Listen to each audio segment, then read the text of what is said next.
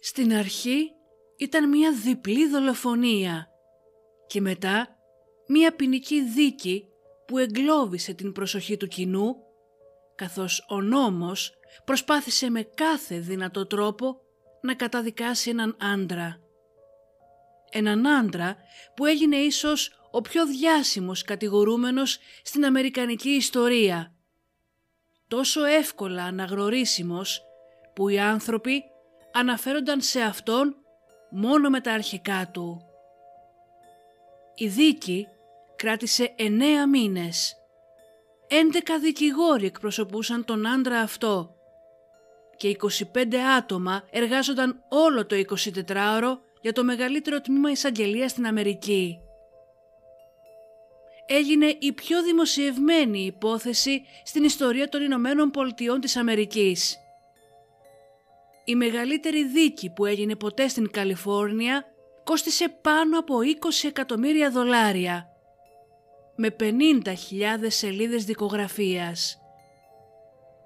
150 μάρτυρες κλήθηκαν να καταθέσουν ενώπιον των ενόρκων που είχαν απομονωθεί στο ξενοδοχείο Intercontinental στο κέντρο του Λος Άντζελες από τον Ιανουάριο έως τον Οκτώβριο. Στο CNN ο Λάρι Κίνγκ είπε στους τηλεθεατές του «Αν είχαμε κλείσει τον ίδιον τον Θεό για την εκπομπή και ο Τζέι γινόταν ξαφνικά διαθέσιμος, θα ακυρώναμε τον Θεό».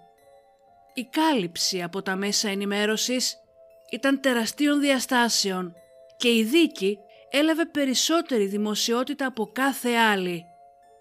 Όπως για παράδειγμα από την υπόθεση απαγωγής και δολοφονίας Λίντερμπεργκ στο Νιου Τζέρσι την δεκαετία του 30 και ξεπερνώντας ακόμα και την διαβόητη δίκη της οικογένειας Μάνσον στις αρχές τους δεκαετίας του 70.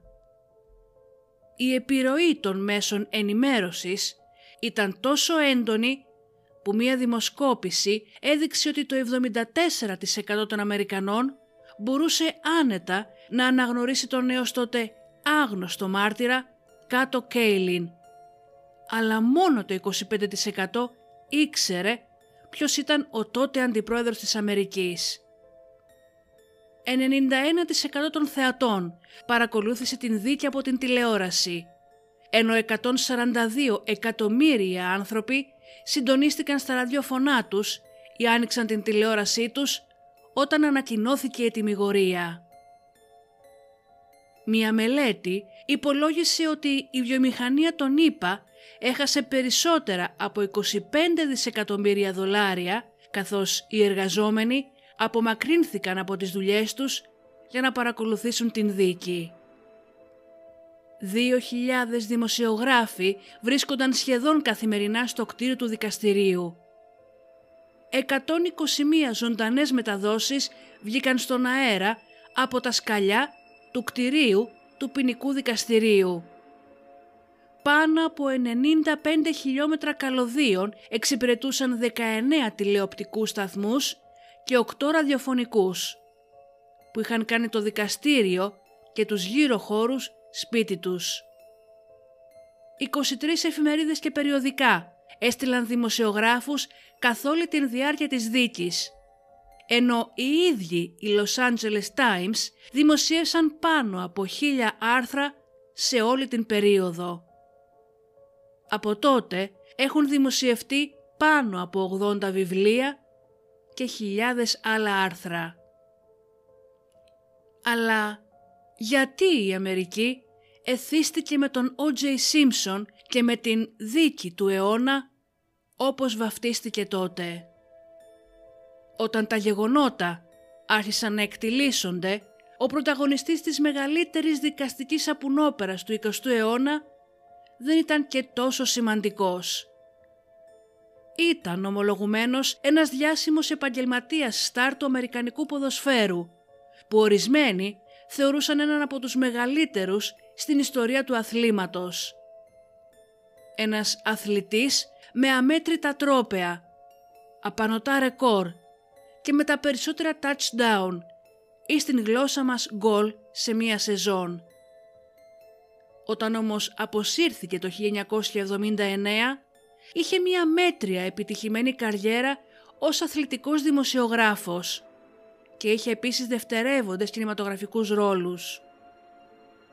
Όταν η Νικόλ Μπράουν, η δεύτερη σύζυγός του, τον συνάντησε για πρώτη φορά, δεν είχε ιδέα ποιος ήταν. Σαν να μην έφτανε όλη αυτή η μανία, οι βάναυσες δολοφονίες δύο αθώων θυμάτων προκάλεσαν μια νομική μάχη λασπολογίας που έφτασε σε σημείο να αμφισβητηθεί η ικανότητα σχεδόν όλων των εμπλεκομένων και δημιουργήθηκε σχίσμα μεταξύ του αφροαμερικανικού και του λευκού πληθυσμού. Μία δημοσκόπηση του CNN που δημοσιεύτηκε έδειξε ότι το χάος που δημιούργησε η υπόθεση αυτή ίσως κατάφερε να γυρίσει την Αμερική 30 χρόνια πίσω όσον αφορούσε τις φιλετικές σχέσεις. Για πολλούς, η δίκη του Όρενθαλ James Σίμψον δεν έγινε τόσο για να προσδιοριστεί η ενοχή του ή η αθωότητά του, αλλά για το εάν ένας Αφροαμερικανός θα μπορούσε ή όχι να βρει δικαιοσύνη μέσα σε ένα νομικό σύστημα που σχεδιάστηκε και το διαχειρίζονταν κατά μεγάλο βαθμό λευκοί άνθρωποι. Για άλλους, το βασικό ερώτημα ήταν αν η ομάδα ενόρκων που αποτελούνταν από ένα συνοθήλευμα μειονοτήτων θα καταδίκαζε έναν Αφροαμερικανό celebrity ανεξάρτητα από το βάρος των αποδεικτικών στοιχείων εναντίον του. Οι τραγικοί θάνατοι της Νικόλ Μπράουν Σίμψον και του Ρόναλντ Γκόλτμαν έμοιαζαν πάντα να βρίσκονται στο παρασκήνιο, καθώς ο άντρας που δικαζόταν για τις δολοφονίες τους ήθελε να είναι πάντα στο επίκεντρο. Χρησιμοποιώντας μία ομάδα επιδέξιων δικηγόρων, προσπαθούσε να αποδείξει ότι το πραγματικό ζήτημα στην δίκη ήταν ο φανατισμός και ο ρατσισμός.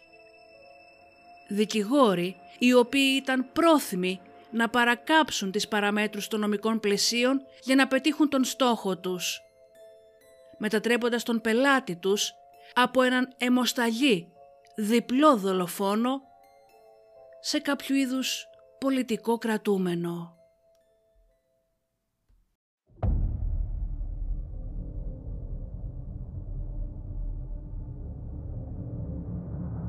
And that's where I cut her open when he told me to. Slave. There's no way around it. Primarily a sexual slave, but nonetheless a physical slave as well. I had no intention of hurting him. I, I couldn't find any way to eat and the girl's meat. you beat her to death with what? Uh, sledgehammer. We are all evil in some form or another.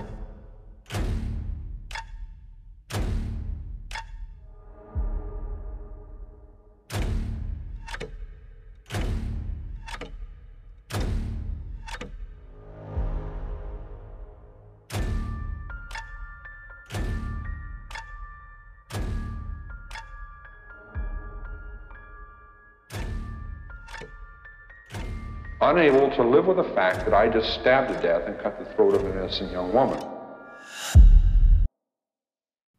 Καλώς ήρθατε στο True Crime αλλά ελληνικά. Ένα podcast που θα σας προκαλέσει εφιάλτες. Θα σας κάνει να τρομάξετε με το τι είναι ικανός να κάνει ο άνθρωπος. Και θα σας πάει σε όλο τον κόσμο για να ξετυλίξουμε μαζί σελίδες από γνωστά και άγνωστα εγκλήματα, serial killers και άλλες υποθέσεις. Είμαι η Μυρτώ και κάθε εβδομάδα θα βουτάμε στο σκοτάδι του ανθρώπινου μυαλού. 12 Ιουνίου 1994 και βρισκόμαστε στο Λος Άντζελες της Αμερικής. Από τις 10 και 4 το βράδυ, το σπαρακτικό γάβλισμα ενός σκύλου ήταν ο μόνος ήχος που ακουγόταν. Μία κάτοικος κοίταξε έξω από το παράθυρό της και είδε ένα λευκό σκυλί ακίτα να βηματίζει πάνω κάτω μπροστά από μια κατοικία στην οδό 875 South Bandy. Λίγο πριν τις 11, ο Στίβεν Σουάμπ έβγαλε βόλτα τον σκύλο του και συνάντησε το ταλαιπωρημένο Ακίτα. Το σκυλί του γάβγιζε, του ζήταγε να τον ακολουθήσει. Ο Στίβεν το κοίταξε για λίγο. Η γούνα στην κοιλιά του και τα πόδια του ήταν λερωμένα με ένα κόκκινο υγρό. Τότε ο Στίβεν παρακάλεσε τον γείτονά του, τον Σούκα Μποτζέπε, να φροντίσει το σκυλί για μία νύχτα. Ο Σούκα συμφώνησε, αλλά καθώς ο σκύλος συνέχιζε να έχει ανήσυχη συμπεριφορά, αποφάσισαν μαζί με την σύζυγό του να τον βγάλουν και να προσπαθήσουν να τον ηρεμήσουν. Το Ακίτα όμως τους έσυρε πίσω στον αριθμό 875 όπου σταμάτησε και κοίταξε προς ένα σκιερό μονοπάτι. Ακολουθώντας το βλέμμα του, είδαν την φιγούρα ενός ανθρώπου ξαπλωμένο στο τέλος κάποιων σκαλοπατιών με τα πόδια του απλωμένα κάτω από ένα φράχτη. Και παντού υπήρχε αίμα. Στις 12 και 13 μετά τα μεσάνυχτα το πρώτο περιπολικό του LAPD που έφτασε στην κατοικία θα ανακάλυπτε δύο άγρια δολοφονημένα πτώματα. Δύο δολοφονίες που θα ξεκινούσαν μια σειρά γεγονότων που θα άλλασαν τον τρόπο με τον οποίο οι Αμερικανοί αντιλαμβάνονταν τις φιλικτικές διακρίσεις.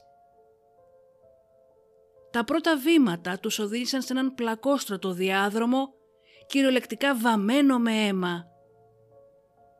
Το πρώτο πτώμα βρισκόταν περίπου τέσσερα μέτρα από το πεζοδρόμιο. Μία κατακόκκινη μάζα, μία γυναίκα σε σχεδόν εμβριακή στάση. Το αριστερό της μάγουλο ήταν κολλημένο στο έδαφος. Το δεξί της πόδι είχε χωθεί κάτω από το μεταλλικό κάγκελο και η γλουτή της ήταν κολλημένη στο πρώτο σκαλοπάτι που οδηγούσε στην εξώπορτα της κατοικίας. Το κοντό μαύρο φόρεμά της ήταν βαμμένο στο αίμα. Το σώμα της κοίτονταν πάνω σε μία θάλασσα αίματος. Αίμα που είχε ξεχυθεί από τις πληγές στο πάνω μέρος του σώματος και από τον κομμένο λαιμό της. Γύρω από το κεφάλι της ξεραμένο αίμα, σαν ένα σκούρο κόκκινο φωτοστέφανο. Στα δεξιά της και κοντά σε έναν θάμνο ήταν το σώμα ενός άντρα.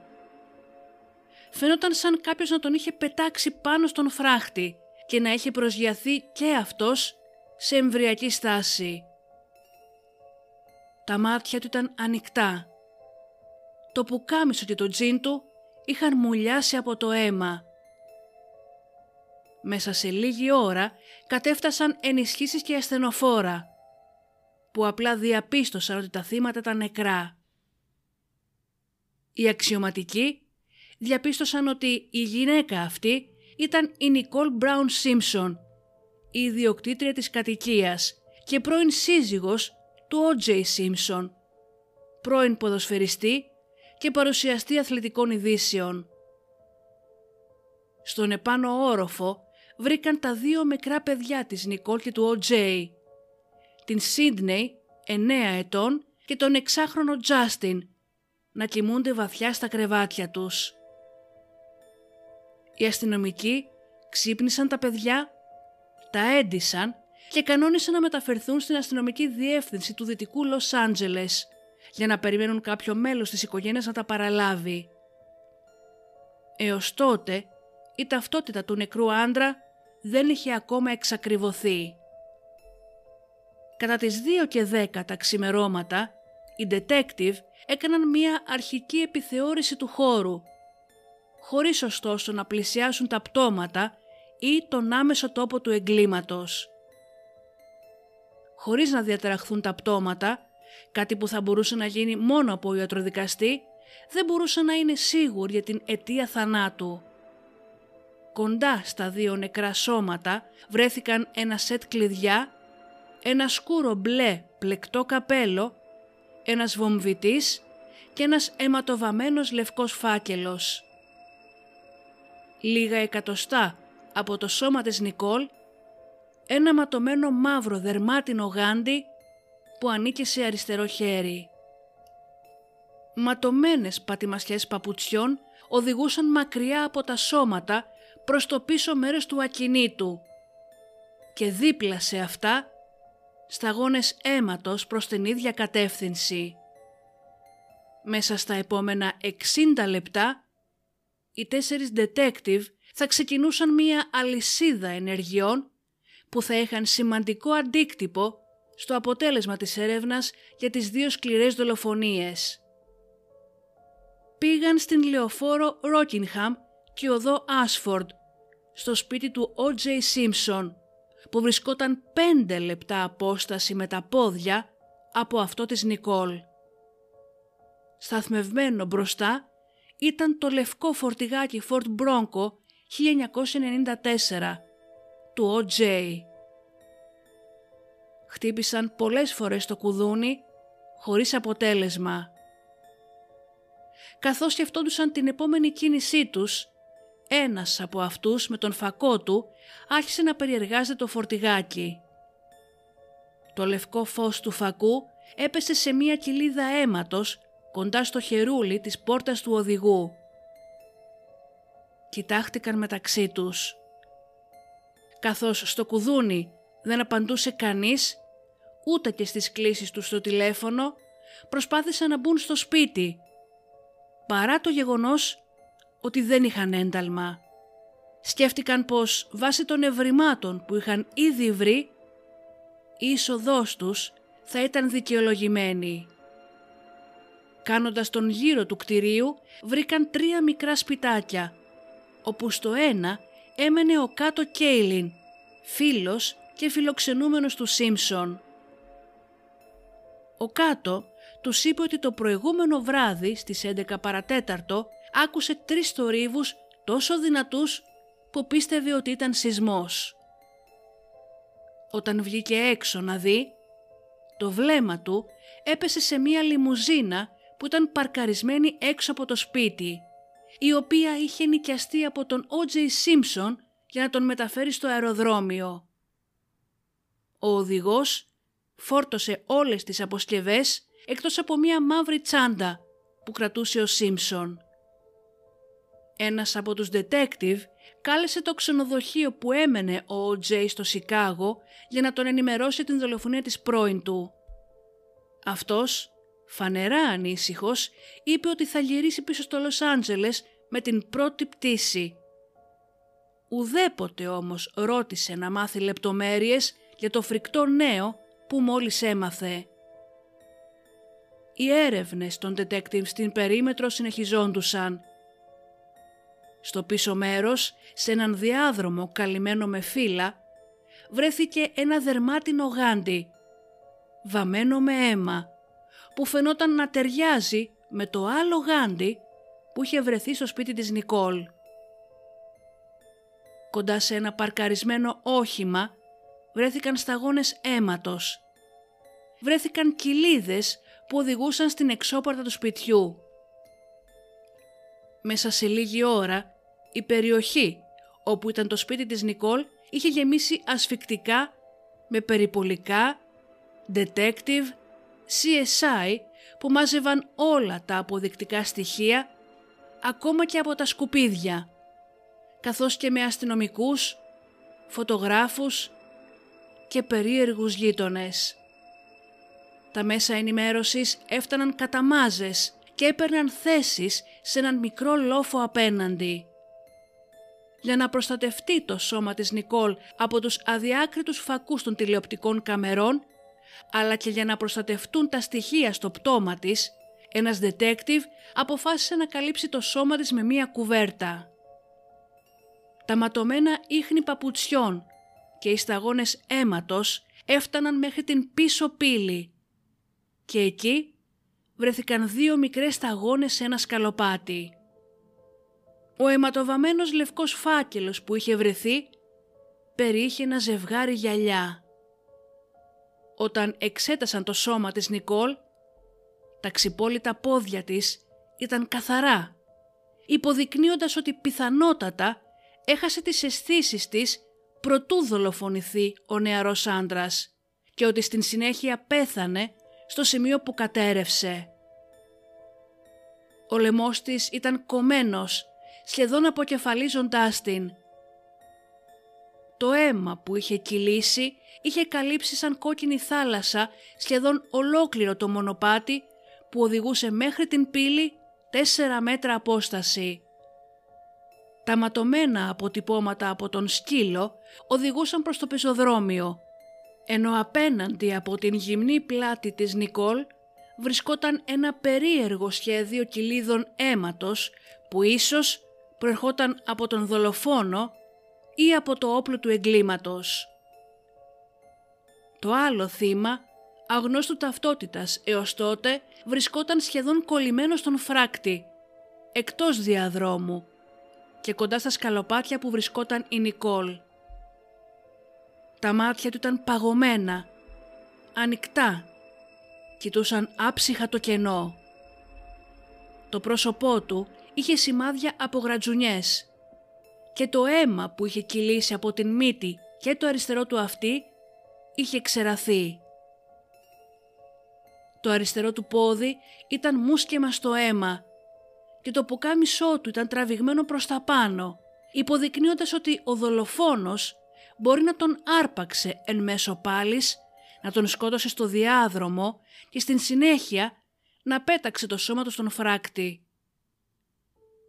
Ο λαιμός του είχε και αυτό σκοπή και στο σώμα του και στον αριστερό μυρό είχε σημάδια από μαχαιριές. Ο νεαρός ήταν ο 25χρονος Ρον Γκόλτμαν.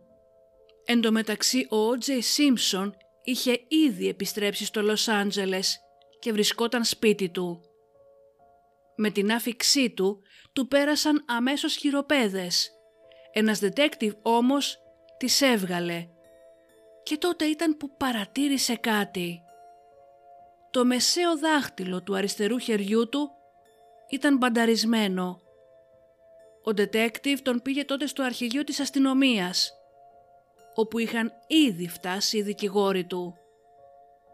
Αντί να του γίνει επίσημη ανάκριση, οι detective προχώρησαν σε ελαφριά κουβεντούλα, καθώς έως εκείνη την στιγμή δεν υπήρχαν υποψίες ή και στοιχεία που να τον συνέδεα με τους φόνους. Η αστυνομία δεν είχε πραγματικά στοιχεία και οι detective ήξεραν ότι ανα πάσα στιγμή ο Σίμψον θα μπορούσε απλά να σηκωθεί και να φύγει. Δεν είχε συλληφθεί επίσημα και δεν ήταν αναγκασμένος να απαντήσει σε καμία ερώτηση εκτός και αν το ήθελε. Ήταν επιτακτική ανάγκη να πείσουν τον Σίμψον να χαλαρώσει και να μιλήσει. Όσο περισσότερο θα μιλούσε, τόσο περισσότερα θα αποκάλυπτε. Αλλά ήθελαν απεγνωσμένα να πάρουν δείγμα από το αίμα του, να πάρουν την άδειά του να φωτογραφίσουν την πληγή στο χέρι, πριν προλάβει να επουλωθεί και να του πάρουν αποτυπώματα. Και όλα αυτά απαιτούσαν την πλήρη συνεργασία και την άδειά του. Κατά την διάρκεια της συνέντευξης αυτής, οι detective δεν έμαθαν τίποτα σημαντικό. Αν και ο Σίμψον αντέκρουε τον εαυτό του για πολλά πράγματα. Για παράδειγμα, το χρονικό διάστημα που χρησιμοποίησε το Ford Bronco φορτηγάκι, ο τρόπος που τραυμάτισε το χέρι του, το γεγονός ότι ισχυρίστηκε ότι φορούσε παπούτσια τένις νωρίτερα το βράδυ των δολοφονιών, όταν φωτογραφικά στοιχεία θα αποδείκνυαν στην συνέχεια το αντίθετο. Όταν η κουβέντα ολοκληρώθηκε, οι δύο detective πήγαν τον Σίμψον για λήψη αποτυπωμάτων. Φωτογράφησαν το τραύμα του και τον μετέφεραν στο ιατρείο όπου πήραν δείγμα αίματος. Φιαλίδιο το οποίο καταγράφηκε και τοποθετήθηκε σε επίσημο φάκελο αποδεικτικών στοιχείων. Πολλά θα υποθούν αργότερα για την ποσότητα αίματος που λήφθηκε από τον Σίμψον εκείνο το απόγευμα. Στο δικαστήριο αργότερα και στην προκατακτική ακρόαση η νοσοκόμα ισχυρίστηκε ότι πήρε περίπου 8 σέσε αίματος. Επειδή το LAPD επιτρεπόταν εκ νόμου να πάρει μόνο 6,5 cc, η ομάδα υπεράσπισης του Σίμψον αργότερα ισχυρίστηκε ότι η διαφορά αυτή, που είναι περίπου το 1 τέταρτο του κουταλιού του γλυκού, χρησιμοποιήθηκε για να δημιουργηθούν αποδεικτικά στοιχεία που τον ενοχοποιούσαν για τις δύο δολοφονίες. Στην πραγματικότητα όμως η νοσοκόμα δεν ήξερε καθόλου πόσο αίμα είχε πάρει. Η ποσότητα δεν καταγράφηκε επίσημα εκείνη την ημέρα και η δήλωσή της με τα 8 σεσέ ήταν απλά μία εκτίμηση. Όσο οι detective μιλούσαν με τον Σίμψον, ένας άλλος detective στο Σικάγο πήγε στο ξενοδοχείο O'Hare Plaza στο δωμάτιο 915, στο οποίο είχε μείνει ο O.J. το προηγούμενο βράδυ. Εκεί βρήκε ένα σπασμένο γυαλί στον νεροχύτη του μπάνιου. Ο Σίμψον είχε προηγουμένως ισχυριστεί ότι είχε κόψει το χέρι του προτού φύγει από το σπίτι του στο Λος Άντζελες και ότι στην συνέχεια, στο Σικάγο, άνοιξε ξανά η πληγή όταν κόπηκε στο γυαλί. Πίσω στο σπίτι της Νικόλ, η αστυνομία συνέχιζε πυρετοδός τις έρευνές της. Για έναν από τους detective που είχαν παραμείνει στην σκηνή, οι κοιλίδες αίματος και η ανάλυση τους ήταν κρίσιμες για την υπόθεση και έπρεπε να πάρει δείγματα ως αποδεικτικά στοιχεία. Αυτό που έκανε στην συνέχεια θα τον στοιχείωνε στους επόμενους μήνες και η δράση του θα οδηγούσε σε μια μαζική κριτική για την εργασιακή του ηθική και την συμμετοχή του σε μια μεγάλη συνωμοσία, σύμφωνα με την περάσπιση, για να ενοχοποιήσει σε εισαγωγικά τον O.J. Simpson για τους διπλούς φόνους χρησιμοποιώντας αίμα από το φιαλίδιο για να μολύνει τις σκηνές του εγκλήματος. Στην πραγματικότητα, οι ενέργειές του βασίστηκαν στην αναγκαιότητα να ακολουθήσει τις σωστές διαδικασίες και να πάρει το δείγμα για να το ασφαλίσει στα αποδεικτικά στοιχεία όσο το δυνατόν γρηγορότερα. Στο LAPD χρησιμοποιείται το σύστημα DR για την καταλογογράφηση και για σκοπούς τήρησης αρχείων. Ο επικεφαλής detective που κάνει οποιαδήποτε έρευνα εγκληματολογικής φύσεως χρεώνεται έναν τέτοιο αριθμό DR κάτω από τον οποίο καταγράφονται όλα τα αρχεία.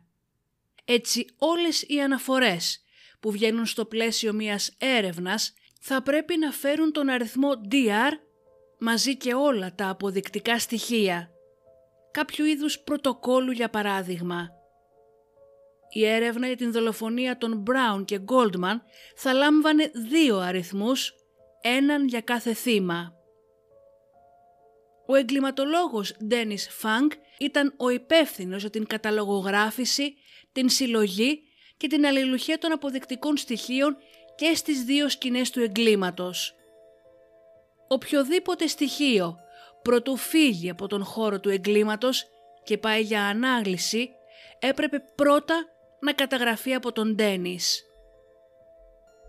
Όταν ο detective Βανάτερ έφτασε στο σπίτι του Σίμψον ήταν 5.30 το απόγευμα και οι παρόντες εγκληματολόγοι είχαν ήδη τελειώσει, είχαν συγκεντρώσει όλα τα δείγματα και ετοιμάζονταν να φύγουν. Ο Βανάτερ παρέδωσε τον γκρι φάκελο των αποδεικτικών στοιχείων που περίχει το φιαλίδιο με το δείγμα αίματος στον Ντένις. Στην συνέχεια ο Ντένις έλεγξε τα περιεχόμενα και έγραψε έξω από τον φάκελο. Παρελήφθη από τον Βανάτερ στις 13 Έκτου του 94, ώρα 5 και μισή. Στην συνέχεια το παρέδωσε στον βοηθό του για να το βάλει μέσα στο φορτηγό του που βρισκόταν στον χώρο. Σε εκείνο το σημείο, σύμφωνα με τον νόμο, τις τυπικές διαδικασίες λειτουργίας και τους κανονισμούς του LAPD, η αλυσίδα φύλαξης που μεταφέρει το αίμα ως αποδεκτικό στοιχείο από τον detective στον εγκληματολόγο ολοκληρώθηκε καθόλου νόμιμα και σύμφωνα με τους κανονισμούς. Όμως, παρουσία δημοσιογράφων και τηλεοπτικών συνεργείων που είχαν συγκεντρωθεί έξω από το σπίτι, με τις κάμερές τους, κατέγραψαν τον Βανάτερ να μπαίνει στο σπίτι κουβαλώντας τον γκρίζο φάκελο, ενώ στην συνέχεια κατέγραψαν τον βοηθό του Ντένις να βγαίνει από το σπίτι αλλά με μία μαύρη τσάντα. Οι δικηγόροι του Σίμψον θα χρησιμοποιούσαν αυτή ακριβώς την αλλαγή μεταφορικού μέσου σε εισαγωγικά για να δείξουν ότι οι detective τοποθέτησαν το αίμα του Σίμψον που βρισκόταν στο φιαλίδιο στην σκηνή των δολοφονιών με σκοπό να τον παγιδεύσουν. Στο σπίτι τώρα του O.J. Simpson στο Λος Άντζελες, μαζί με άλλα αντικείμενα, βρέθηκαν στην κρεβατοκάμαρα ένα ζευγάρι μπλε σκούρες κάλτσες. Όπως και με το φιαλίδιο με το δείγμα αίματος, έτσι και οι κάλτσες θα γινόντουσαν άλλο ένα στοιχείο παραποίησης στα μάτια της υπεράσπισης του Σίμψον.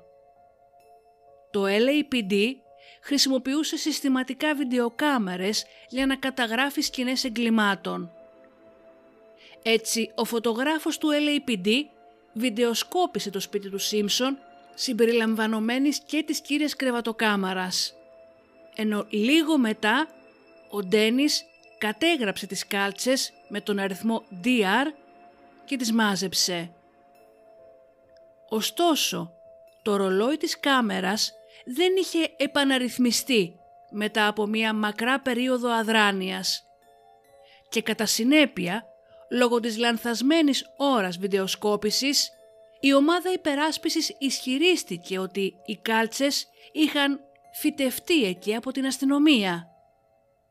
Οι κάλτσες αυτές έγιναν σημαντικό αποδεκτικό στοιχείο, επειδή μετά από ανάλυση διαπιστώθηκε ότι είχαν πάνω τους αίμα. Η εξέταση DNA που έγινε έδειξε ότι οι πιθανότητες ήταν μία στα 7,7 δισεκατομμύρια το αίμα αυτό να ανήκει σε κάποιον άλλον εκτός από την Νικόλ Μπράουν Σίμψον. Μπορεί οι λεπτομέρειες αυτές να σας ακούγονται κουραστικές. Πιστέψτε με όμως ότι όλες έχουν το λιθαράκι τους σε αυτή την πολύκροτη υπόθεση. Ο κύκλος των αποδεικτικών στοιχείων έκλεινε όλο και πιο σφιχτά γύρω από τον O.J. Simpson. Η Νικόλ Μπράουν Σίμψον γεννήθηκε στις 19 Μαΐου του 1959 στη Γερμανία. Εργαζόταν ως σερβιτόρα σε ένα νυχτερινό κέντρο διασκέδασης στο Beverly Hills όταν σε ηλικία 18 ετών γνώρισε τον 30χρονο O.J. Simpson που ήταν ήδη παντρεμένος και με οικογένεια. Οκτώ χρόνια αργότερα ο O.J. χώρισε και στις 2 Φεβρουαρίου του 85 παντρεύτηκε την Νικόλ. Μετακόμισαν στο μεγάλο του σπίτι στο Brentwood στη λεωφόρο Rockingham και έζησαν μια ωραία ζωή ή έτσι φαινόταν μέχρι τον Ιανουάριο του 92 όταν το ζευγάρι χώρισε. Η Νικόλ με τα δύο παιδιά τους μετακόμισαν σε ένα νοικιασμένο ακίνητο στην οδό Gretna Greenway, μερικές εκατοντάδες μέτρα μακριά από το σπίτι του O.J. Στην συνέχεια υπέβαλε αίτηση διαζυγίου, το οποίο οριστικοποιήθηκε στις 15 Οκτωβρίου. Όσο ο γάμος τους είχε πάρει την κατηφόρα, ο Σίμψον κατέφευγε όλο και περισσότερο στην σωματική βία. Ένα περιστατικό, την παραμονή της πρωτοχρονιάς του 1989, είχε ως αποτέλεσμα να κληθεί η αστυνομία στο σπίτι της λεωφόρου Ρόκιγχαμ. Στη συνέχεια ο Σίμψον κατηγορήθηκε επίσημα. Δέχτηκε τις κατηγορίες για ξυλοδαρμό και καταδικάστηκε σε 120 ώρες κοινοφελούς εργασίας και δύο χρόνια αναστολή. Στις 25 Οκτωβρίου του 1993 η Νικόλ κάλεσε ξανά την αστυνομία. Στην γραμμή ο αξιωματικός υπηρεσίας άκουγε έναν άντρα να ουρλιάζει.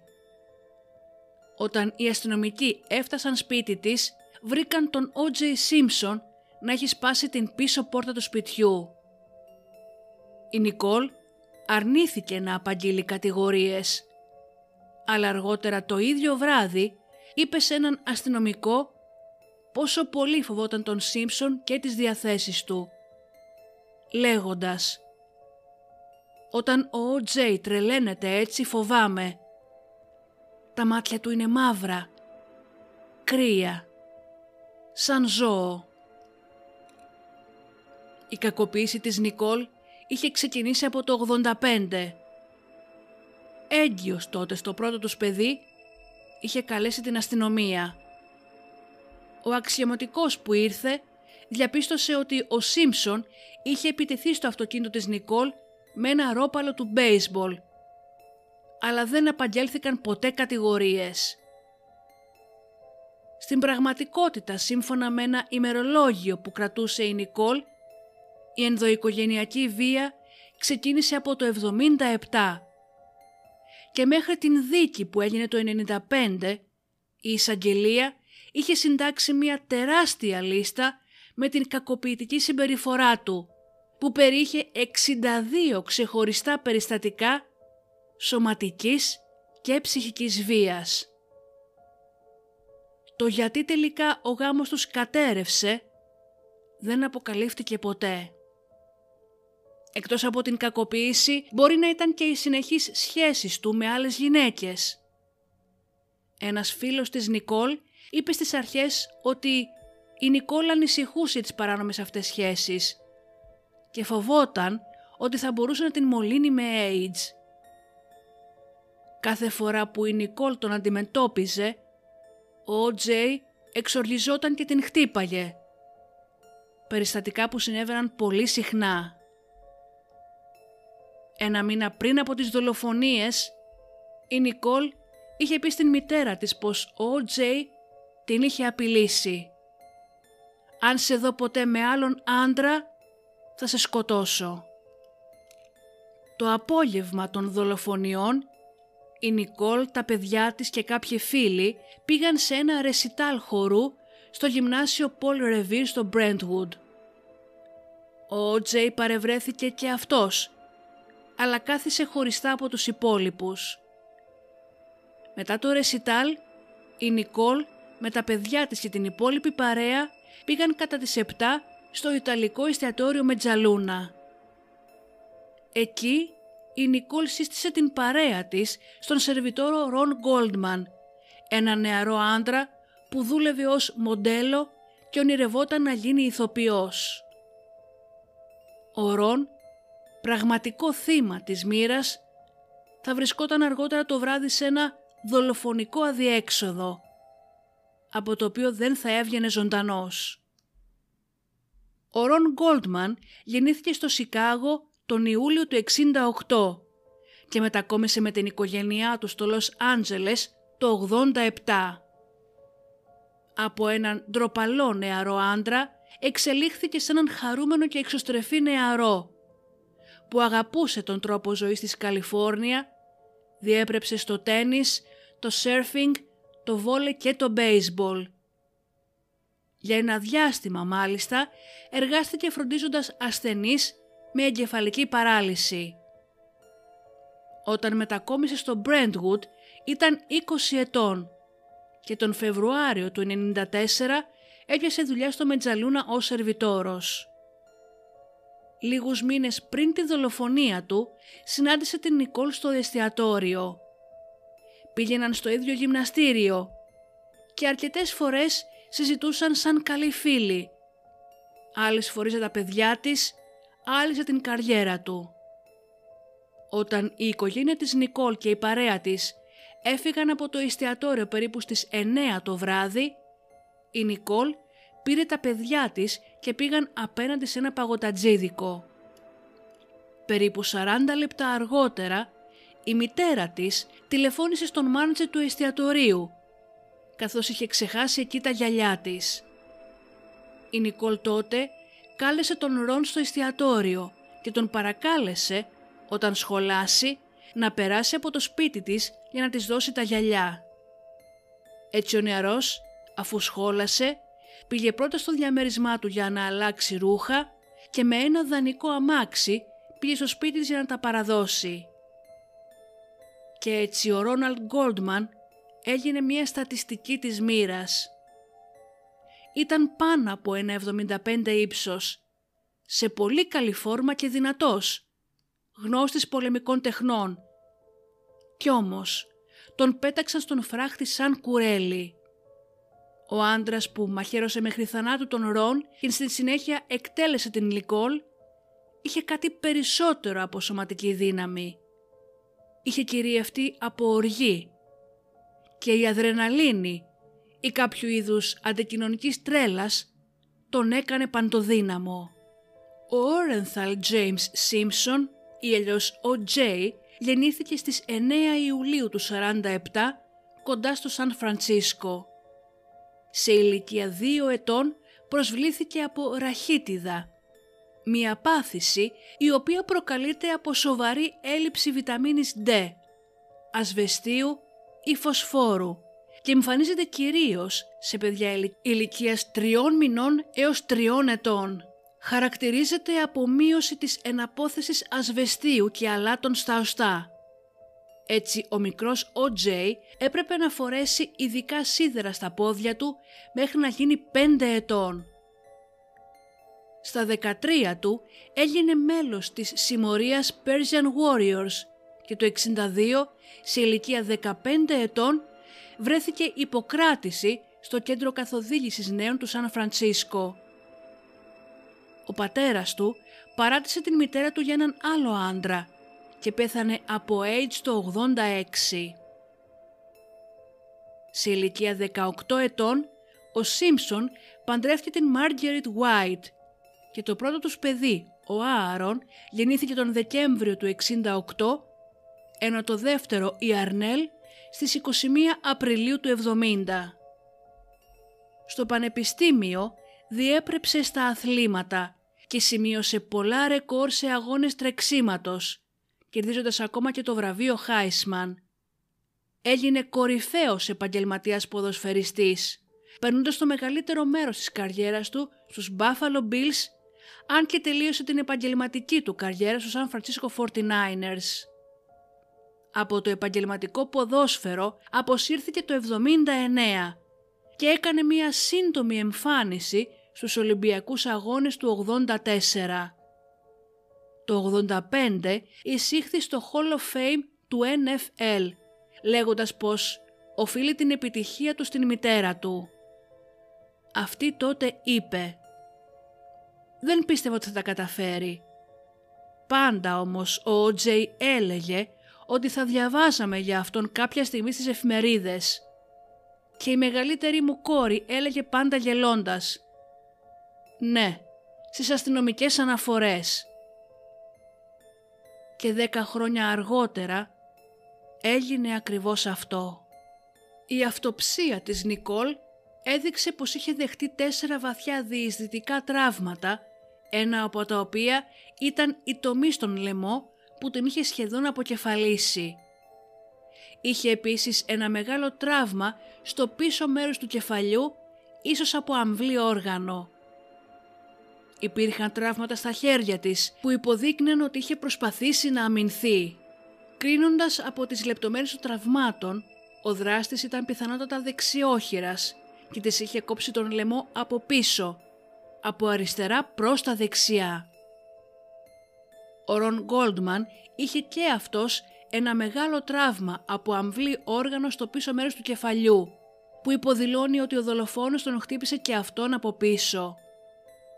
Βρέθηκαν 19 συνολικά τραύματα στο πρόσωπο και τον λαιμό του. Μερικά από αυτά ήταν το ένα πάνω στο άλλο, υποδεικνύοντας μια ξέφρενη επίθεση. Το ένα ζευγάρι ματωμένων αποτυπωμάτων από παπούτσια που οδηγούσαν μακριά από τα σώματα έδειχναν ότι υπήρχε ένας δολοφόνος. Το μαχαίρι που χρησιμοποιήθηκε για να σκοτώσει και τα δύο θύματα θα είχε λεπίδα μήκους τουλάχιστον 15 εκατοστά. Αργότερα αποκαλύφθηκε ότι ο Σίμψον είχε πρόσφατα αγοράσει ένα τέτοιο μαχαίρι που τέλειαζε με την περιγραφή. Ο οδηγός της λιμουζίνας είπε στην αστυνομία ότι του δόθηκε εντολή να βρίσκεται στο σπίτι του O.J. εκείνο το βράδυ το αργότερο στις 11 παρατέταρτο. Έφτασε 20 λεπτά νωρίτερα και προσπάθησε επανειλημμένα να καλέσει το σπίτι χρησιμοποιώντας το τηλέφωνο της πύλης. Περίπου στις 10 και 50 είδε έναν άντρα με σκουρόχρωμα ρούχα να τρέχει βιαστικά προς το σπίτι από την πλευρά της πύλης. Λίγο αργότερα κάλεσε ξανά από το τηλέφωνο και το σήκωσε ο Σίμψον. Του είπε ότι τον πήρε ο ύπνος και ότι θα κατέβαινε αμέσως. Όταν κατέβηκε ήταν γεμάτος υδρότα και επέμενε να παραμείνει το κλιματιστικό στο αυτοκίνητο ανοιχτό καθ' όλη την διαδρομή μέχρι το αεροδρόμιο. Την 5η 16 Ιουνίου τα προκατρακτικά αποτελέσματα των τεστ DNA στο Γάντι που βρέθηκε στο σπίτι επιβεβαίωσαν ότι το αίμα ήταν του Σίμψον και των δύο θυμάτων. Χρειαζόταν όμως να γίνει επιβεβαίωση με σύνθετες δοκιμές που θα αργούσαν πολύ, αλλά αναμενόταν ότι θα επιβεβαίωναν την πρώτη ανάλυση.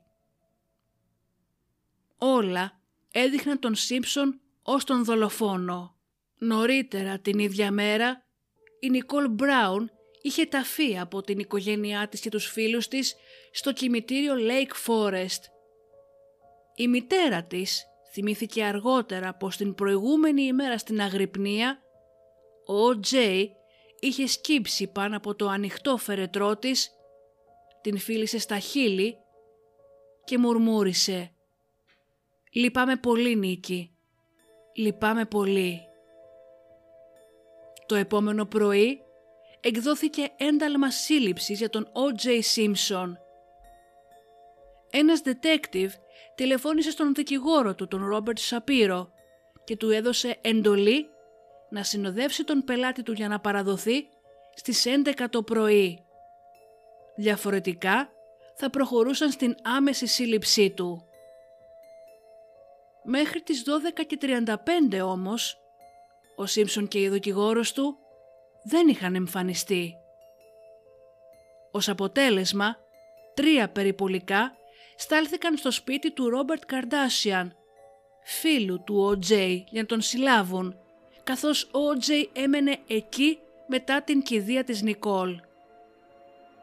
Δεν ήταν όμως ούτε εκεί και η αστυνομία έμαθε ότι ο Σίμψον είχε φύγει μαζί με τον στενό του φίλο, Αλ Κόουλινγκ, με το λευκό Ford Bronco. Στις 2 το μεσημέρι, ένας επίσημος εκπρόσωπος του LAPD έδωσε συνέντευξη τύπου, ανακοινώνοντας ότι είχε εκδοθεί ένταλμα για την σύλληψη του O.J. Simpson, τον οποίο δήλωναν πλέον ως φυγά. Στις 5 το απόγευμα, ο δικηγόρος Ρόμπερτ Σαπύρο έκανε έκκληση στον Σίμψον μέσα από την τηλεόραση ζητώντας του να παραδοθεί αμέσως. Ο Ρόμπερτ Καρντάσιαν διάβασε στις κάμερες ένα χαρτί σαν σημείωμα αυτοκτονίας που γράφτηκε νωρίτερα την ίδια μέρα από τον Σίμψον και δήλωσε στις κάμερες πως ο Τζέι είναι αθώος. Κατά τις 7 παρατέταρτο, ένας σερίφης της κομιτείας Orange εντόπισε το λευκό Ford Bronco να οδηγεί βόρεια στον αυτοκινητόδρομο 5. Παρόλο που του δόθηκε εντολή να σταματήσει, ο Κόουλινγκ συνέχισε να οδηγεί με τα αλάρμα ανοιχτά και χαμήλωσε ταχύτητα. Τότε από το κινητό του κάλεσε το 100 και είπε στην αστυνομία να υποχωρήσει, καθώς ο Σίμψον είχε αυτοκτονικές τάσεις και κράταγε ένα όπλο στο κεφάλι του. Ο ουρανός πάνω από το Fort Bronco γέμισε με ελικόπτερα που μετέφεραν συνεργεία τηλεοπτικών καμερών και ρεπόρτερ, καθώς και αστυνομικά ελικόπτερα. Η καταδίωξη αυτή είχε την μεγαλύτερη τηλεθέαση στην ιστορία της Αμερικανικής τηλεόρασης. Και το μόνο γεγονός που κόντεψε να το φτάσει ήταν η προσγείωση του ανθρώπου στο φεγγάρι. Το όλο σκηνικό έμοιαζε βγαλμένο από πολεμική ταινία. Ένα ελικόπτερο του καναλιού 7 καθώς έπρεπε να διακόψει την μετάδοση για να ανεφοδιαστεί με καύσιμα, συνδέθηκε με την ζωντανή κάλυψη ενός ανταγωνιστή για να διατηρήσει τους θεατές του. Μία λαοθάλασσα κόσμου συγκεντρώθηκε κατά μήκος του αυτοκινητόδρομου και στριμώχτηκαν στις υπερυψωμένες γέφυρες, φωνάζοντας και επιφημώντας, λες και παρακολουθούσαν κάποια παρέλαση. Μία καταδίωξη όμοια με τσίρκο. Ένας προάγγελος του τι θα ακολουθούσε τους επόμενους μήνες. Καθώς το φορτηγάκι και η αστυνομική συνοδεία που το ακολουθούσε προχωρούσαν βόρεια στον αυτοκινητόδρομο 405, ο Κόουλινγκ παρακάλεσε να του επιτραπεί να πάει κατευθείαν στο σπίτι του Σίμψον. Ο επικεφαλής του LAPD συμφώνησε και στην συνέχεια διέταξε να σταλούν ομάδες διαπραγμάτευσης και SWAT στο σπίτι του Σίμψον και να φυλακτεί η περίμετρος. Το Μπρόγκο κατευθύνθηκε βόρεια, πέρασε το αεροδρόμιο και βγήκε από τον αυτοκινητόδρομο. Κατά τις 8 παρα 10 η καταδίωξη ολοκληρώθηκε καθώς ο Κόουλινγκ μπήκε στο πάρκινγκ του σπιτιού του Σίμψον και έσβησε την μηχανή. 27 μέλη της μονάδας SWAT του LAPD, μία ομάδα οχημάτων και μία ομάδα διαπραγματευτών περίμεναν έξω από την κατοικία. Από πάνω, σαν μηχανικά κοράκια, τα ελικόπτερα των καναλιών προσπαθούσαν να καταγράψουν τα πάντα για το κοινό τους, το οποίο ήταν κολλημένο στις τηλεοπτικές του οθόνες σε όλη την χώρα αλλά και στον κόσμο. Μία ώρα αργότερα, μετά από ασταμάτητες οικεσίες και καυγάδες, βγήκε ο Σίμψον από το φορτηγό και παραδόθηκε. Η καταδίωξη είχε τελειώσει, αλλά το κυνήγι της δικαιοσύνης μόλις άρχιζε. Ο Όρενθαλ James Σίμψον συνελήφθη στις 17 Ιουνίου του 1994 και η δίκη του θα ξεκινούσε στις 25 Ιανουαρίου του 1995. Ο Τζέι μαζί με τον Κόλινγκ μεταφέρθηκαν στο κεντρικό αστυνομικό τμήμα. Μέσα στο φορτηγάκι βρέθηκε μία τσάντα που περιείχε το διαβατήριο του Σίμψον ένα σετ μεταμφίεσης που αποτελείται από ένα ψεύτικο μουστάκι και γένια και ένα περίστροφο μάγνουμ. Ο Κόλινγκ είχε πάνω του 8.000 δολάρια σε μετρητά, τα οποία του τα είχε δώσει ο Σίμψον. Δύο μέρες αργότερα, ο Τζέι δήλωσε αθώος και προφυλακίστηκε στην φυλακή της Κομιτείας του Λος Άντζελες. Εκεί θα περνούσε τους επόμενους 15 μήνες σε ένα κελί φυλακής 3 επί 2 μόνος του. Έξω από το κελί υπήρχε ένα δωμάτιο με έπιπλα, τηλεόραση, πολλά αθλητικά περιοδικά, εφημερίδες και ένα τηλέφωνο. Αν και ήταν προφυλακισμένος για δύο βάναυσες και αποτρόπες δολοφονίες, φαίνονταν πως δεν αντιμετωπιζόταν ως ένας κοινός δολοφόνος. Αμέσως ο δικηγόρος του άρχισε να συγκεντρώνει γύρω του μια μεγάλη ομάδα δικηγόρων μαζί με τον Τζόνι Κόκραν, έναν δικηγόρο υψηλού προφίλ από το Λος Άντζελες. Ήταν όλοι υψηλά αμοιβόμενοι, με ισχυρή θέληση και θα ονόμαζαν την ομάδα τους Dream Team, δηλαδή η ομάδα των ονείρων. Το μόνο κοινό που φαινόταν να έχουν τα μέλη της Dream Team ήταν η υπεράσπιση των πλουσίων και η ικανότητα να δημιουργούν δημοσιότητα παρά να παλεύουν για την υπεράσπιση της δικαιοσύνης. Από την άλλη πλευρά, η κύρια εισαγγελέας ήταν η Μάρσια Κλάρκ, 41 ετών, η οποία είχε χειριστεί 60 δίκες συμπεριλαμβανομένων 20 υποθέσεων δολοφονίας. είχε περάσει τέσσερα χρόνια στην μονάδα ειδικών υποθέσεων η οποία χειριζόταν τις πιο περίπλοκες και ευαίσθητες έρευνες. Ως νεαρή γυναίκα είχε πέσει θύμα επίθεσης και βιασμού. Είχε επίσης κακοποιηθεί συναισθηματικά από τον πρώτο της σύζυγο και τότε ήταν στη μέση μιας πικρής και επίπονης υπόθεσης επιμέλειας με τον δεύτερο πρώην σύζυγό της για τα δύο παιδιά τους. Είχε αποκτήσει την φήμη μιας σκληρής και αποφασιστικής δικηγόρου που λειτουργούσε με πάθος. Για πολλούς, η δίκη του Ο.Τζ. Σίμψον ήταν μια δίκη εξαπάτησης και εγωμανίας, με δικηγόρους σε δύο στρατόπεδα, με την μία ομάδα να αγωνίζει την δικαιοσύνη και την άλλη για δημοσιότητα. Για την εισαγγελία η υπόθεση ήταν σχετικά απλή και υποστηριζόταν από ένα βουνό αποδεικτικών στοιχείων.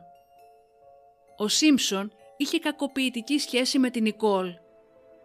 Μετά το διαζύγιό τους άρχισε να την ζηλεύει.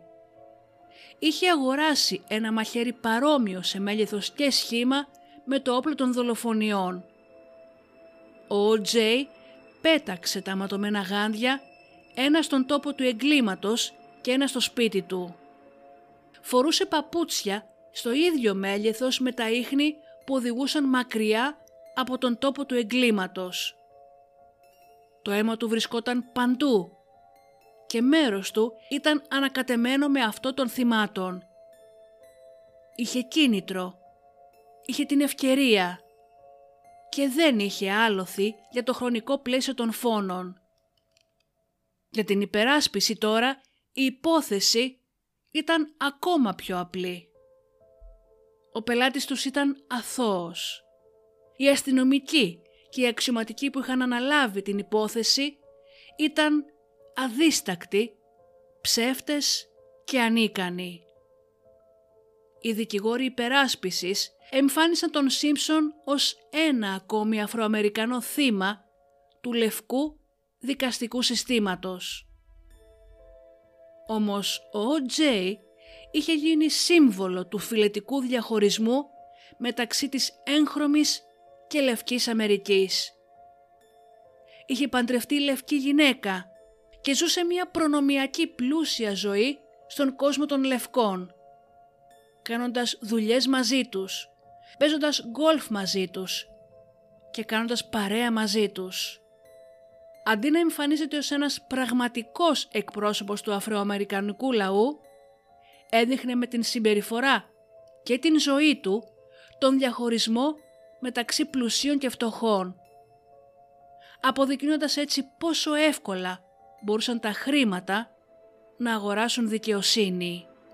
Είναι σημαντικό επίσης να σημειώσουμε ότι η υπόθεση των δύο δολοφονιών της Νικόλ και του Ρον και η τεράστια δίκη μετέπειτα του Σίμψον έλαβαν χώρα δύο χρόνια μετά από τις φιλετικές εξεγέρσεις του Λος Άντζελες το 1992, οι οποίες ήταν αποτέλεσμα του ξυλοδαρμού του Αφροαμερικανού Rodney King στις 3 Μαρτίου του 1991.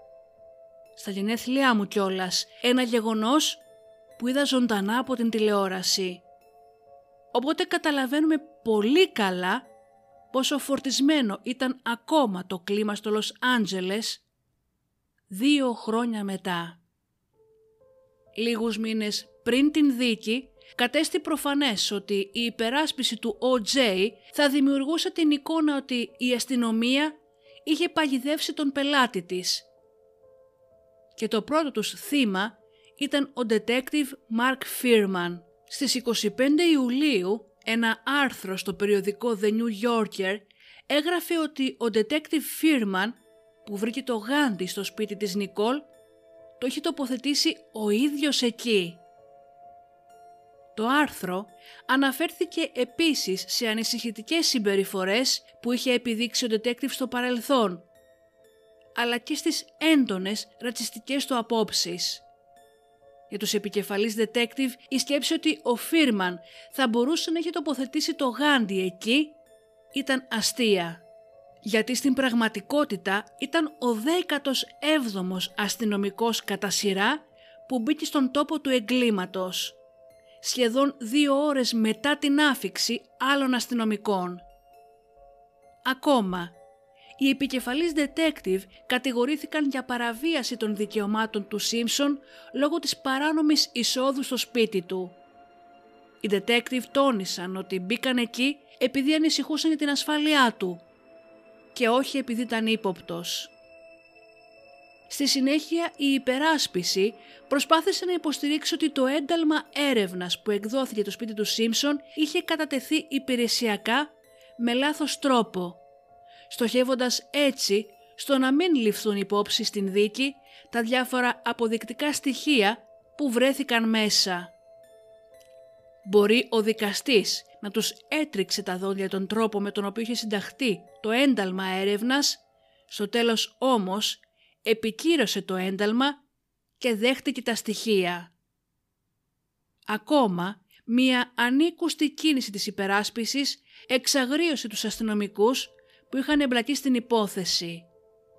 Ζήτησαν δείγματα μαλλιών από τους επικεφαλής detective και τον Φίρμαν και ζήτησαν να ερευνηθούν και τα ρούχα που φορούσαν την ημέρα των ερευνών αλλά και τα αυτοκίνητα που οδηγούσαν. Ζήτησαν επίσης φωτογραφίες από τις όλες των παπουτσιών τους για να προσδιορίσουν αν κάποιος από αυτούς είχε αφήσει τα ματωμένα ίχνη στο σπίτι της Νικόλ. Οι ένορκοι τώρα που επιλέχθηκαν για την δίκη αποτελούνταν από οκτώ Αφροαμερικανούς, δύο άτομα μικτής καταγωγής, έναν Ισπανόφωνο και έναν Λευκό. Κατά την διάρκεια της δίκης τους παρουσιάστηκαν με λεπτομέρειες πλήθος αποδεκτικών στοιχείων που έδειχναν την ενοχή του O.J. Για να παρουσιαστεί ο Σίμψον αθώος μπροστά σε ένα τέτοιο βουνό αποδεκτικών στοιχείων, η υπεράσπιση θα έπρεπε να δείξει ότι όλοι έλεγαν ψέματα, ότι όλοι ήταν διεφθαρμένοι και ότι όλοι εμπλέκονταν σε ένα τεράστιο σχέδιο εξαπάτησης και προδοσίας. Την Δευτέρα, 23 Ιανουαρίου του 1995 ξεκίνησε η δίκη.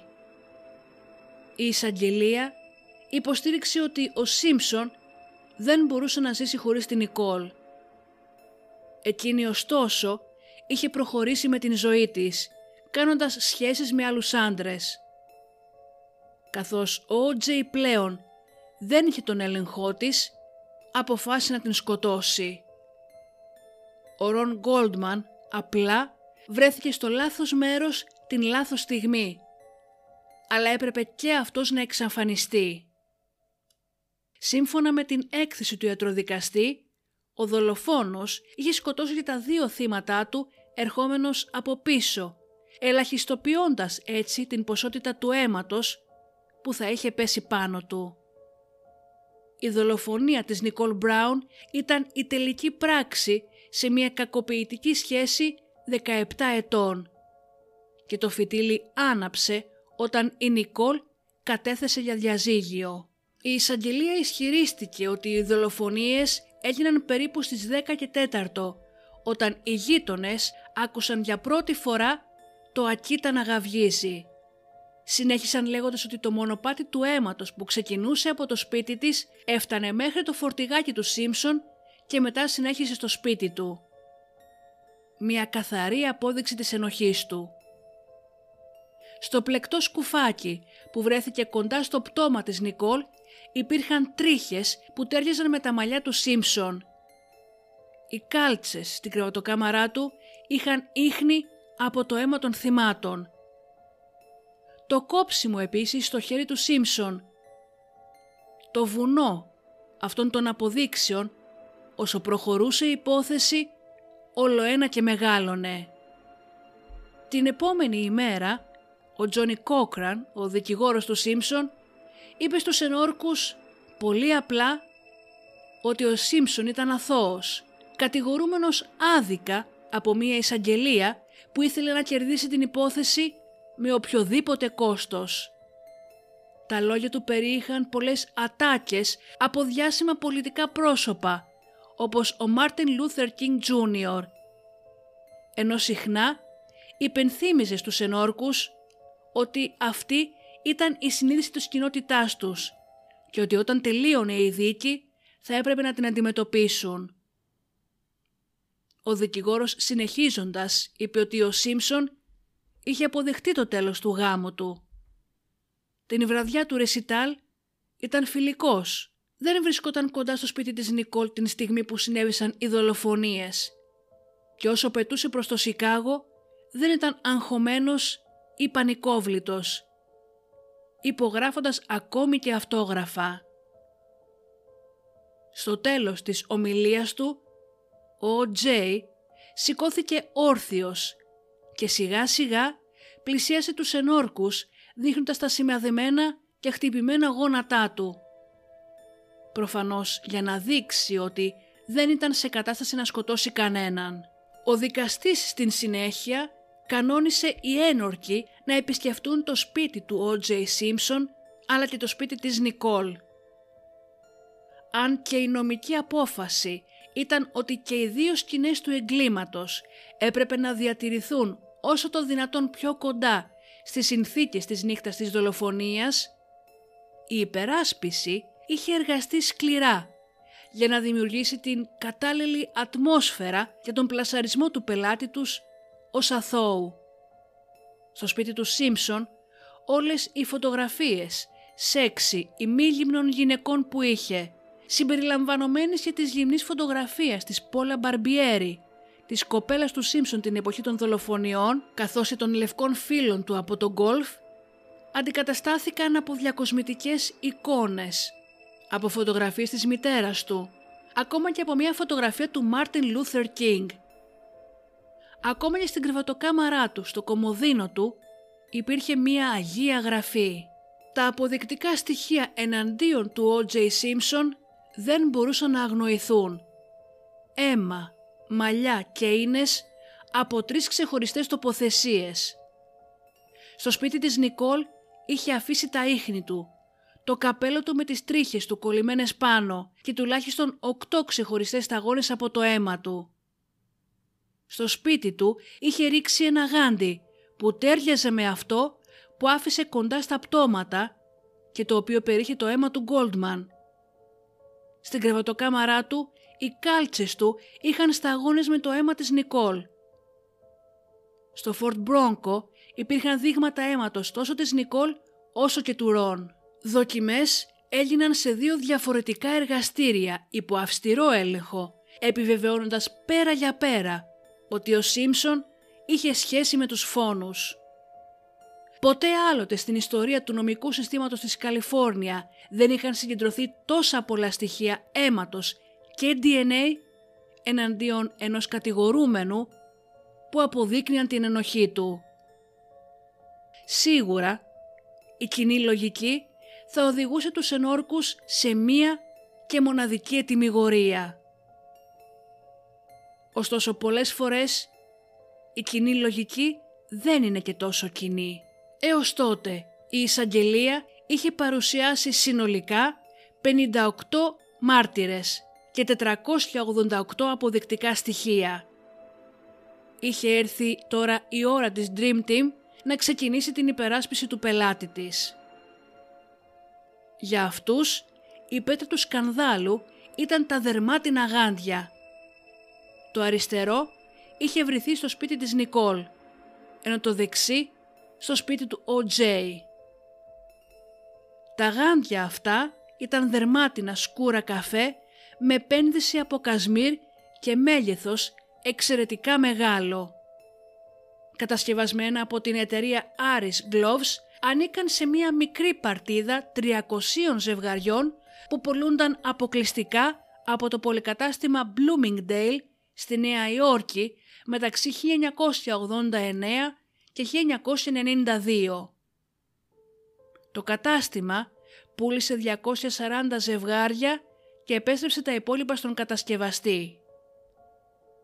Στις 20 Δεκεμβρίου του 1990, η Νικόλ Σίμψον είχε αγοράσει δύο ζευγάρια τα οποία είχαν μια χαρακτηριστική ραφή και σχέδιο βέστιν παλάμη, κάνοντας τα εύκολα να αναγνωριστούν. Η εισαγγελία συγκέντρωσε επίσης φωτογραφίες από τις εφημερίδες καθώς και βιντεοκασέτες του O.J. Simpson στις οποίες φορούσε αυτού του τύπου τα δερμάτινα γάντια κατά την διάρκεια τηλεοπτικών μεταδόσεων ποδοσφαίρου το 93 και το 94. Μία ημέρα πριν το επίμαχο ζευγάρι γαντιών παρουσιαστεί ως στοιχείο στην δίκη, η εισαγγελία είχε ζητήσει από τον detective Βάνατερ να δοκιμάσει ένα ζευγάρι πανομοιότυπα γάντια. Τα χέρια και τα δάχτυλά του ήταν μακριά και παχιά, έτσι όπως του Σίμψον. Και όταν τα φόρεσε, τα χέρια του μπήκαν πανεύκολα. Έτσι η εισαγγελία αποφάσισε να κάνει και μία επίδειξη εντός δικαστηρίου, με τον Σίμψον να τα δοκιμάζει.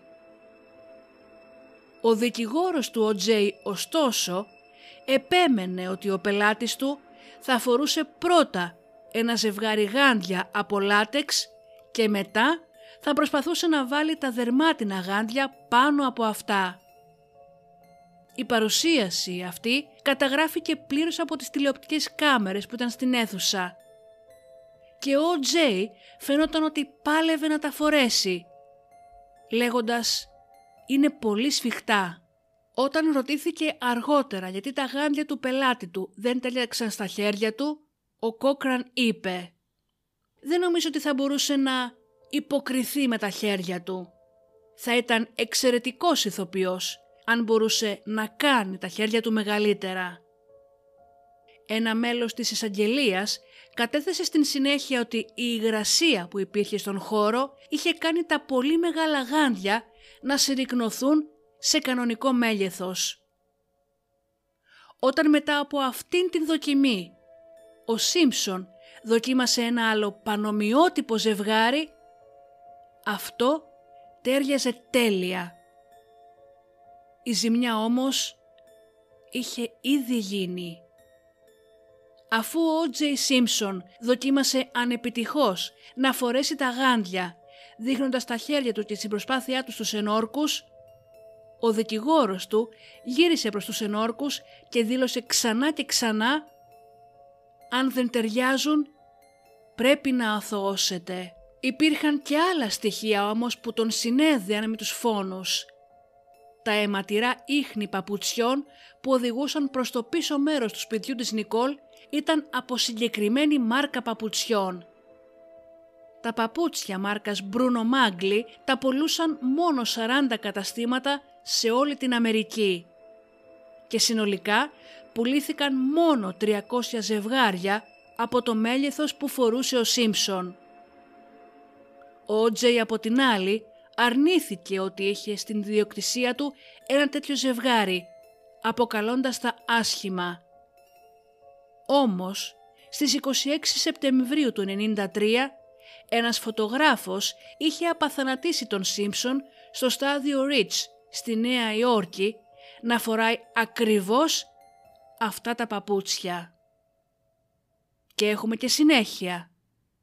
Ένας ειδικός σε μαλλιά, τρίχες και ίνες δήλωσε πως οι τρίχες που βρέθηκαν πάνω στο πουκάμισο του Γκόλτμαν αλλά και μέσα στο καπέλο που βρέθη στον τόπο του εγκλήματος τέριαζαν με τα χαρακτηριστικά των μαλλιών του Σίψον. Ενώ η τούφα που βρέθηκε στο γάντι τέριαζε με αυτά της Νικόλ και του Γκόλτμαν. Κατέθεσε επίσης ότι οι βαμβακερές ίνες που βρέθηκαν στο πουκάμισο του Γκόλτμαν τέριαζαν με τις κάλτσες που βρέθηκαν στην κρεβατοκάμαρα του Σίμψον. Οι ίνες που βρέθηκαν στο Φόρτ Μπρόγκο τέριαζαν με ίνες στο γάντι που βρέθηκε στο σπίτι του Σίμψον και στο πλεκτό σκουφάκι που βρέθηκε στον τόπο του εγκλήματος. Μέσα σε εννέα μήνες η δίκη είχε ξεπεράσει ήδη την δίκη της οικογένειας Μάνσον ως η μεγαλύτερη στην ιστορία της Καλιφόρνια. Την ημέρα της ατιμιγορίας, οι δυσιογραφικά ελικόπτερα γέμισαν τον ουρανό πάνω από το δικαστήριο Περιπολικά της αστυνομίας έκοβαν βόλτες στους δρόμους του κέντρου του Λος Άντζελες και οδοφράγματα απέκλεισαν την κυκλοφορία μπροστά από το κτίριο του ποινικού δικαστηρίου. Στις 8 το πρωί ένα τεράστιο πλήθος είχε κατακλείσει τον χώρο έξω από το δικαστήριο. Εκατοντάδες αστυνομικοί ήταν στους δρόμους πεζοί. Μέχρι και από τον τότε πρόεδρο Κλίντον είχε ζητηθεί βοήθεια σε περίπτωση που χρειαστούν να επέμβουν οι αστυνομικές αρχές στην Καλιφόρνια. Μια φαινομενικά απλή δίκη δολοφονίας είχε μετατραπεί σε κατάσταση έκτακτης ανάγκης που θα μπορούσε ενδεχομένως να οδηγήσει ξανά στην διάλυση του Λος Άντζελες και σε ταραχές. Στις 9.45 το πρωί η αίθουσα του δικαστηρίου ασφικτιούσε από κόσμο. Όλοι ήταν ακίνητοι και ήσυχοι, καθώς οι ένορκοι πήγαιναν στις θέσεις τους. Ο δικαστής ζήτησε από τον αρχηγό των ενόρκων να δώσει την ετοιμιγορία στην δικαστική υπάλληλο. Και αυτή με τρεμάμενη φωνή διάβασε. Το ανώτατο δικαστήριο της Καλιφόρνια της Κομιτείας του Λος Άντζελες βρίσκει τον κατηγορούμενο Όρενθαλ James Σίμψον αθώο για το έγκλημα της δολοφονίας. Για λίγα δευτερόλεπτα απόλυτη ησυχία και μετά το απόλυτο χάος. Οι Αφροαμερικανοί που είχαν περικυκλώσει το κτίριο ξέσπασαν σε φωνές και χειροκροτήματα. Οι λευκοί χαμήλωσαν τα πρόσωπά τους με απόγνωση. Αν και η δίκη ήταν ένα πρωτόγνωρο τσίρκο στις Ηνωμένες Πολιτείες, έγινε μεγάλη είδηση και σε άλλα μέρη του κόσμου. Στην Βρετανία ένας συντάκτης δήλωσε «Πιστεύω ότι πολλοί άνθρωποι έχουν δει πλέον την Αμερικανική κοινωνία μέσα από το πρίσμα της υπόθεσης του O.J. Simpson. Έχουν δει την φιλετική διαίρεση. Έχουν δει πόσο πλούτος υποβοηθάει το δικαστικό σύστημα και ίσως έχουν βγάλει τα συμπεράσματά τους. Στην Ιταλία η εφημερίδα La Stampa ανέφερε «Οι Ιταλοί δυσκολεύονται να κατανοήσουν το αμερικανικό σύστημα δικαιοσύνης. Έχετε την Σούζαν Σμιθ που δεν τιμωρείται με την θανατική ποινή στην Νότια Καρολίνα. Οι αδελφοί Μενέντες κυκλοφορούν ελεύθεροι. Ο Τζέι Σίμψον ελεύθερος. Οι αστυνομικοί που επιτέθηκαν στο Ρόντνεϊ Κίνγκ ελεύθεροι. Για εμάς είναι απίστευτο το πώς λειτουργεί το αμερικανικό σύστημα. Ενώ στην Βραζιλία ένας τηλεοπτικός σχολιαστής είπε «Αυτό που πραγματικά δικάζεται είναι ο ρατσισμός στις Ηνωμένες Πολιτείες». Η ποινική δίκη μπορεί να είχε τελειώσει, αλλά ο νόμος δεν είχε πει την τελευταία του λέξη με τον O.J. Ένα χρόνο αργότερα, στις 23 Οκτωβρίου του 1996, ξεκίνησε νέα δίκη και για άλλη μία φορά ήταν ο κατηγορούμενος για τις φόνους του Ρόναλντ Γκόλτμαν και της Νικόλ Μπράουν Σίμψον. Σε αυτή την πολιτική αγωγή που κατατέθηκε από τις οικογένειες των Γκόλτμαν και Μπράουν, ο Σίμψον δεν μπορούσε να βγει αλόβητος όπως πριν και αναγκάστηκε να καταθέσει. Στις 4 Φεβρουαρίου του 1997 οι ένορκοι επιδίκασαν 8,5 εκατομμύρια δολάρια ως αποζημίωση στην οικογένεια του Ρον για την δολοφονία του. Ενώ λίγες μέρες αργότερα αποδόθηκε αποζημίωση 25 εκατομμυρίων δολαρίων που θα μοιράζονταν μεταξύ των παιδιών της Νικόλ και της οικογένειας Γκόλτμαν. Τα χρήματα, δυστυχώς, δεν καταβλήθηκαν ποτέ. Ο νέος δικηγόρος του Σίμψον, ο Ρόμπερτ Μπέικερ, είπε στους ενόρκους ότι ο Τζέι ήταν πια οικονομικά κατεστραμμένος. Χρωστούσε αμοιβές σε δικηγόρους, χρωστούσε αναδρομικούς φόρους στην εφορία, χρωστούσε δάνεια και δεν είχε πια περιουσιακά στοιχεία. Ο Σίμψον συνέχισε να ζει την ζωή του με έσοδα από ένα συνταξιοδοτικό ταμείο 4 εκατομμυρίων δολαρίων που ιδρύθηκε όταν έπαιζε ποδόσφαιρο. Αυτό θα του απέφερε περισσότερα από 20.000 δολάρια κάθε μήνα και τα δικαστήρια δεν μπορούσαν να βάλουν χέρι στα λεφτά αυτά, καθώς οι αποδοχές αυτές προστατευόντουσαν. Μετακόμισε σε ένα σπίτι αξίας 1,5 εκατομμυρίων δολαρίων στη Φλόριντα, με τον γιο και την κόρη του. Μετά την δίκη, οι γονείς της Νικόλ ξεκίνησαν σκληρή μάχη για την επιμέλεια των παιδιών, την οποία έχασαν το 2000. Σύμφωνα με τους νόμους της Καλιφόρνια, τα χρήματα που απέκτησε ο O.J. μπορούσαν να κατασχεθούν για την πληρωμή αποζημιώσεων που του εκδικάστηκαν στην πολιτική δίκη. Στη Φλόριντα όμως ο νόμος είναι διαφορετικός. Ο O.J. Simpson μάλιστα σε μία δημοσιογράφο είπε «Δεν μπορούν να αγγίξουν τα λεφτά μου εδώ. Θα παγώσει η κόλαση προτού πληρώσω έστω μία δεκάρα». Ο καιρός πέρασε.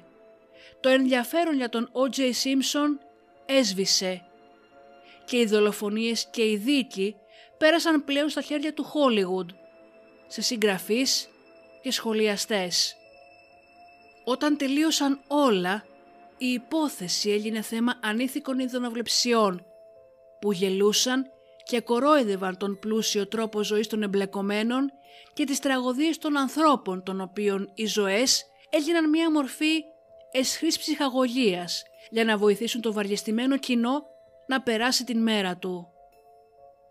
Από την στιγμή που ο Σίμψον μετακόμισε στην Φλόριντα, η αστυνομία απάντησε σε τέσσερις διαφορετικές κλήσεις για διαμάχες μεταξύ του Σίμψον και της τότε συντρόφου του. Στις 14 Σεπτεμβρίου του 2007, ο Τζέι Σίμψον, 60 πια ετών, ενεπλάκη σε ένοπλη ληστεία μέσα στο Palace Station Hotel και καζίνο του Las Vegas. Στους detective είπε ότι ο ίδιος και κάποιοι άντρες που συνάντησε στο πάρτι ενός φίλου του πήραν κάποια φερόμενα ως κλεμμένα αναμνηστικά που του ανήκαν από το δωμάτιο ενός πελάτη του ξενοδοχείου. Μαζί με τον μάνατζέρ του, τον Αλεξάνδερ, ο Τζέι συνελήφθη στις 16 Σεπτεμβρίου και κατηγορήθηκε για δύο κατηγορίες ληστείας, δύο κατηγορίες επίθεσης με θανατηφόρο όπλο, συνωμοσία για ληστεία και διάρρηξη με θανατηφόρο όπλο. Καταδικάστηκε σε 33 χρόνια κάθριξη με δυνατότητα αναστολής στα 9 έτη τα οποία εξέτησε στην φυλακή. 33 χρόνια για ένοπλη ληστεία και αθώωση για διπλή δολοφονία. Οκτώβριος 2007 και το ίντερνετ γεμίζει με αντίγραφα ενός βιβλίου με τίτλο «If I Did It – Confessions of the Killer» στα ελληνικά «Εάν το έκανα» ομολογίες του δολοφόνου. Με ένα αρκετά αμφιλεγόμενο εξώφυλλο, αλλά και ένα ακόμα περισσότερο περίεργο περιεχόμενο. Το «if» στον τίτλο, δηλαδή το «αν», εμφανίζεται πάρα πάρα πολύ μικρό. Με αποτέλεσμα, ο κύριος τίτλος που βλέπει ο ενδιαφερόμενος να διαβάζεται ως «I did it» δηλαδή το έκανα. Το πρώτο μέρος του βιβλίου περιέχει μία λεπτομερή περιγραφή της σχέσης και του γάμου του Σίμψον με την Νικόλ Μπράουν Σίμψον. Το τελευταίο μέρος περιγράφει λεπτομέρειες των γεγονότων της 12ης Ιουνίου του 1994 και για τις δολοφονίες, όπως θα μπορούσαν να είχαν συμβεί αν τους είχε διαπράξει ο Σίμψον. Στο υποθετικό αυτό σενάριο του O.J. έχει έναν απρόθυμο συνεργό που ονομάζεται Charlie που του λέει να μην ασχοληθεί άλλο με την Νικόλ. Ο Σίμψον στο βιβλίο αγνοεί την συμβουλή του Τσάρλι και πάει στο διαμέρισμά της, όπου βρίσκει τον Ρον Γκόλτμαν. Καθώς η αντιπαράθεση κλιμακώνεται, ο Σίμψον τότε περιγράφει πως έχασε την αίσθηση του χρόνου και λιποθύμησε, ανακτώντας τις αισθήσεις του αργότερα, χωρίς να θυμάται την πραγματική πράξη του φόνου. Όπως ήταν αναμενόμενο, η κανονική κυκλοφορία του βιβλίου αυτού ακυρώθηκε. Παρά το γεγονός ότι ο Τζέι εμφανίστηκε σε δύο τηλεοπτικές συνεντεύξεις αργότερα, συνεχίζοντας την αφηγηματική φαντασία του βιβλίου, λέγοντας υποθετικά «εάν το έκανα εγώ». Τα σχόλια τα αφήνω σε εσάς. Καθώς η αίθουσα του δικαστηρίου άδειαζε, ο απόϊχος της δικαιοσύνης φαίνονταν κούφιος, γιατί στην λάψη της δημοσιότητας και της διασημότητας η αληθινή τραγωδία είχε κρυφτεί. Η Νικόλ Μπράουν και ο Ρον Γκόλντμαν, ζωές σβησμένες από ανίποτη βία, έγιναν απλές σημειώσεις σε μια δίκη που έβαλε την φήμη πάνω από την ιερότητα της μνήμης τους. Η απουσία τους αντιχούσε πιο δυνατά από κάθε ετοιμιγορία. Χαμένες στο θέαμα του παραλόγου, οι φωνές τους έμειναν ανήκουστες. Οι ιστορίες τους επισκιάστηκαν από την λάψη των προβολέων και το μόνο όνομα που έγινε γνωστό ήταν αυτό του O.J. Simpson. Ωστόσο πέρα από το δράμα της δικαστικής αίθουσας, τα αγαπημένα τους πρόσωπα κράτησαν τις ζωντανές τις αναμνήσεις τους. Είναι σημαντικό να θυμόμαστε ότι η Νικόλ Μπράουν και ο Ρον Γκόλντμαν ήταν κάτι παραπάνω από θύματα. Ήταν ψυχές που φημώθηκαν άδικα στον βωμό του εντυπωσιασμού. Η κληρονομιά των οποίων ξεπερνά τα όρια μιας συγκλονιστικής δίκης. Σας ευχαριστώ που και σήμερα με ακούσατε. Να είστε καλά και τα λέμε στον επόμενο εφιάλτη.